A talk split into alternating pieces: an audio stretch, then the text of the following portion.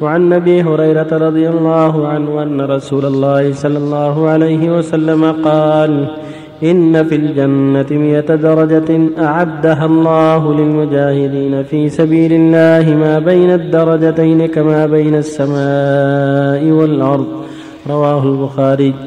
وعن أبي سعيد الخدري رضي الله عنه أن رسول الله صلى الله عليه وسلم قال من رضي بالله ربا وبالإسلام دينا وبمحمد رسولا وجبت له الجنة فعجب لها أبو سعيد فقال أعدها علي يا رسول الله فأعادها عليه ثم قال وأخرى يرفع الله بها العبد مئة درجة في الجنة ما بين كل درجتين كما بين السماء والأرض قال وما هي يا رسول الله قال الجهاد في سبيل الله الجهاد في سبيل الله رواه مسلم.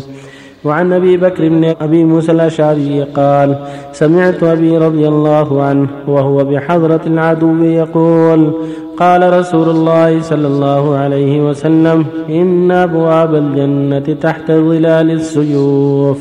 فقام رجل رث الهيئة فقال يا أبا موسى أأنت سمعت رسول الله صلى الله عليه وسلم يقول هذا? قال نعم. فرجع إلى أصحابه فقال أقرأ عليكم السلام. ثم كسر جفن سيفه فألقاه. ثم مشى بسيفه إلى العدو فضرب به حتى قتل. رواه مسلم.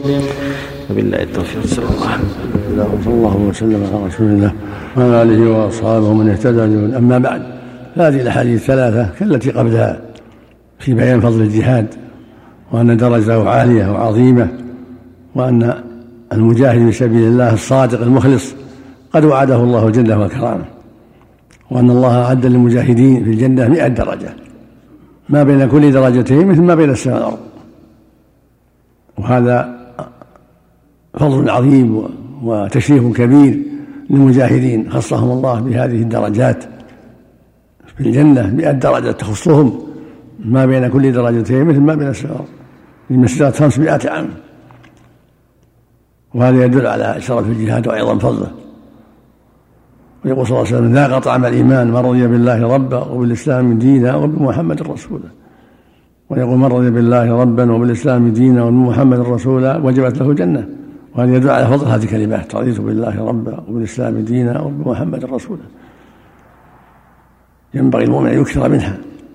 ذاق طعم الإيمان من رضي بالله ربا وبالإسلام دينا وبمحمد رسولا واللفظ الآخر من رضي بالله ربا وبالإسلام دينا وبمحمد رسولا وجبت له الجنه واللفظ الآخر من قال حين يسمع النداء يقول أشهد أن لا إله إلا الله وأن محمدا رسول الله. رضيت بالله ربا وبالإسلام دينا وبمحمد رسولا غفر له ذنبه. وفي الحديث الآخر يقول صلى الله عليه وسلم الأبواب الجنة تحت ظلال السوق في اللفظ الآخر الجنة تحت ظلال السوق يعني أن المجاهد بينه وبين دخول الجنة أن يستشهد في سبيل الله صادقا مخلصا مقبلا غير مدبر. يريد الله والدار الآخرة. فمن فمن قتل في سبيل الله مخلصا لله صادقا مقبلا غير مدبر وجبت له الجنة كما قال عليه الصلاة والسلام. والشهادة يمحو الله بها الذنوب. يمحو الله بها الخطايا. إلا الدين يبقى لأهله الدين. إن أعطي في الدنيا صاحبه لا أعطي في الآخرة ما يقابل دينه. فالمقصود أن الجهاد له شأنه العظيم وفضله الكبير وأن الله أعد لهم درجات خاصة للمجاهدين وفضلا خاصا ونعيما خاصا فجدير بالمؤمن أن يحرص على المشاركة في الجهاد إذا تيسرت أسبابه. وفق الله جميعا.